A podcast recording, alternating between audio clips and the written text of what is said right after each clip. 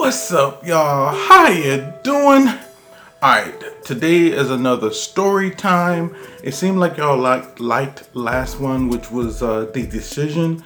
And if I continue to get the support and views and stuff like that, I'll continue to do more. Uh, this one is called The Escape. But uh, just like the last one, I don't have like no pictures or anything like that. It's just something that I wrote, put together like a short story type of a thing and uh, I think that you will enjoy it. Uh, hopefully, you will. Let me know in the comments below if you like it or not. And um, yeah, here is the story time um, The Escape. Yeah. All right, y'all.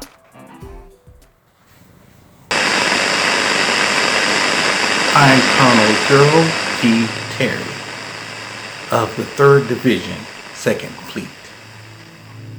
We were assigned to the uh, Tellurian solar system to support and aid the Odessians.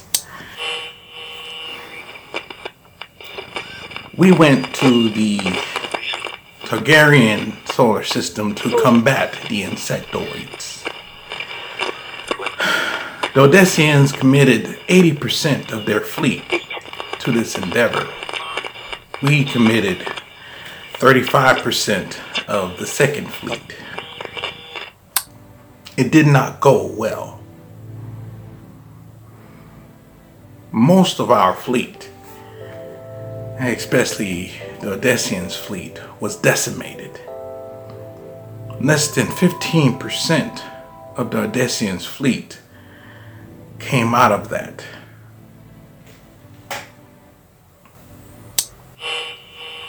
Less than 5% of the 35% that was sent of our fleet returned. On the way back, they realized that the insectoids mounted an offensive uh, towards the Tellurian solar system. We came up with a plan. Seemed solid at the time. Now looking back on it, I think was mostly arrogance because it was several factors that we just not just didn't factor in. See, we set up four, not one, but four Star Blaster cannons as a defense. And as you know, one Star Blaster cannon can decimate an entire solar system over time. We had four of them. And then we committed 30 more, 30% more of our fleet to protect the Star Blaster cannon and what was remaining from the 35% that we sent earlier. The Odessians, since they sent 80%, they only committed 15% to protect the Star Blaster cannons and what was left over from the 80% that they sent.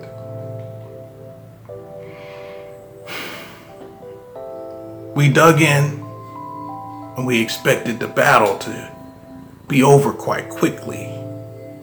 And it was, just not in our favor. They flowed like a river, a raging river from a busted dam.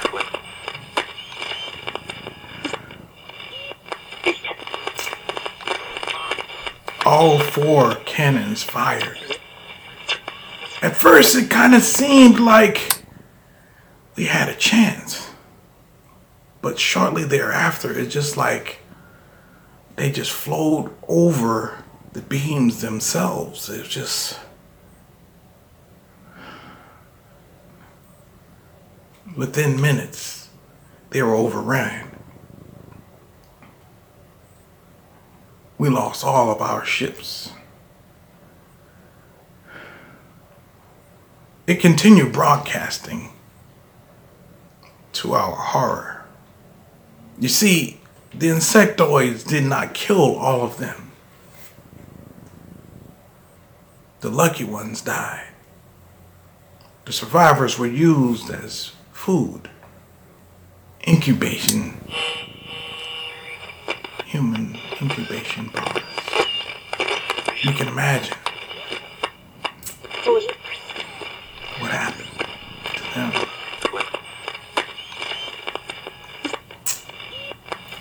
We had 5% of our fleet in reserve. They were only a few light years away. By the time they got there, they were overran themselves. Out of that 5% that we sent in reserve to back up the star cannons was only two survived. Managed to get back into hyperspace to get back to the defense ring.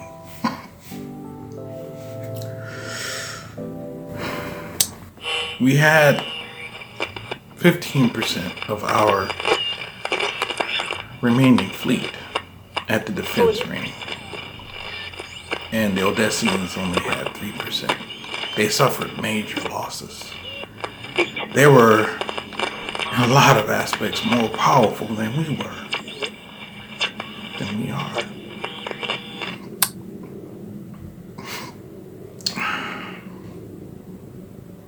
A little bit of good news the defense ring held for a little while. Once the rupture started, it was over. They came through there. Gave the ships a little bit of a fighting chance. The Odessians sacrificed a lot. Once they hit the mass defense outpost, we realized that the planet would be overran. We did everything we could to slow them down, to give us enough time to evacuate the planet.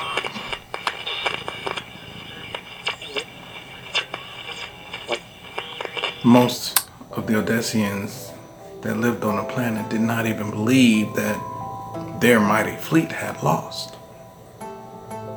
Hell, we didn't believe it if we hadn't seen it ourselves. Once the flow got to the planet, it was still being tapered by the surviving ships that were still battling to give us more time. They refused to leave their post. Very heroic. Courageous. We decided that we would leave and take those who would want to get with us to go with us. Safe passage. Safe as we could provide. We had 425 ships in one central area. That would be the safest place to take off from, most defensible place. You know. All seemed lost though because they were Swiss cheesing our defense. So it was only a matter of time before we were overran. The shields were holding, but we had to lower the shields to take off, to escape the planet's atmosphere. One of the high priestess told us about a technology they were working on in their temple. An energy field of sorts. She gave us certain crystals to install onto our ships and to wear around our necks or wrists or to have on our person. She said that with those crystals it would neutralize the effects of the energy rays. Anything that wasn't installed or didn't have those crystals would be destroyed. So if the ship was escaping and had some insectoids on it and they didn't have a crystal on them or in them, they would be destroyed. That's why she would have us wear it on our person and the ship wouldn't be destroyed. Don't know what technology that was. but apparently it cost her her life. The beam encompassed us and pierced through the flow that was starting to get thicker and thicker on the outside of the planet. The planet was being bombarded with insectoids. First was like once every few days, then it became once every few hours, and then it was con- consistent and constant. But this beam penetrated through them, and nothing they could do to sever this beam. And I believe they tried everything.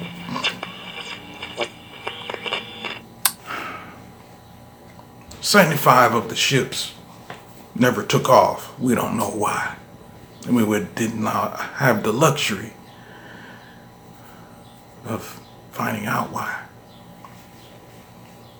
35 of the ships was destroyed during liftoff. Some collided into other ships, which caused them to also be destroyed.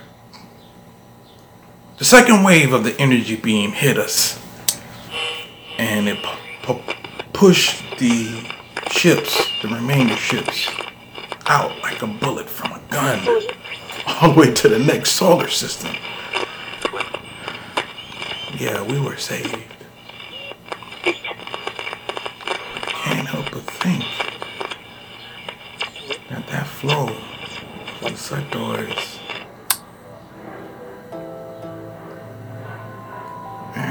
so many people.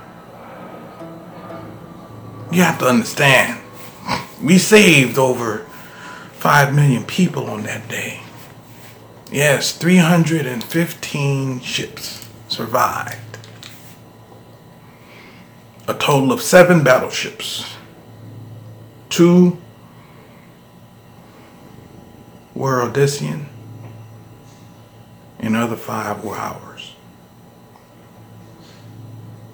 I tasked Commander James Battlebrig to outfit some of the cargo ships to battleships. That's an ongoing process. We arrived safely in the green solar system. We contacted the Beryllium Empire right away and asked if they could be uh, allowed safe passage. They allowed us to go to a nearby moon. It's a pretty big moon from where we were. We set up shop there. It was a class M planet. Definitely habitable. So this is where we will be if you decide to come if this message reaches you. We've started farming and such. And we've asked the Beryllium Empire for assistance, and they gave us some limited aid. We still have six battleships. One of the battleships uh, apparently took some damage during the escape. I don't know if it was from the projectiles that the insectoids were shooting at us. Think that's what it was. But there's no telling.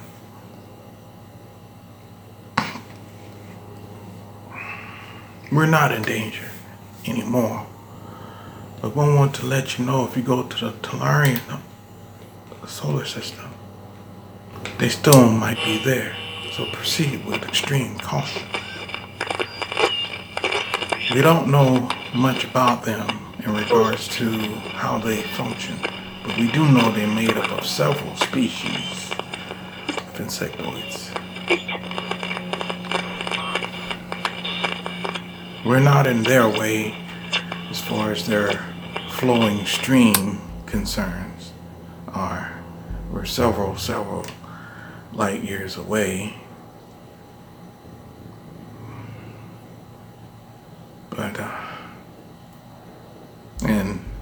Providencians is happy that they found a new home to survive, but they're already making plans for the next 20 years to return home and take back their planet. Odin.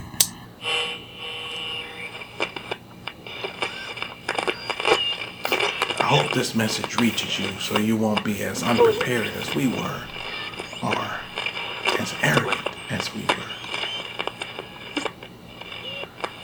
This is Colonel Gerald P. Terry, 3rd Division, 2nd Fleet.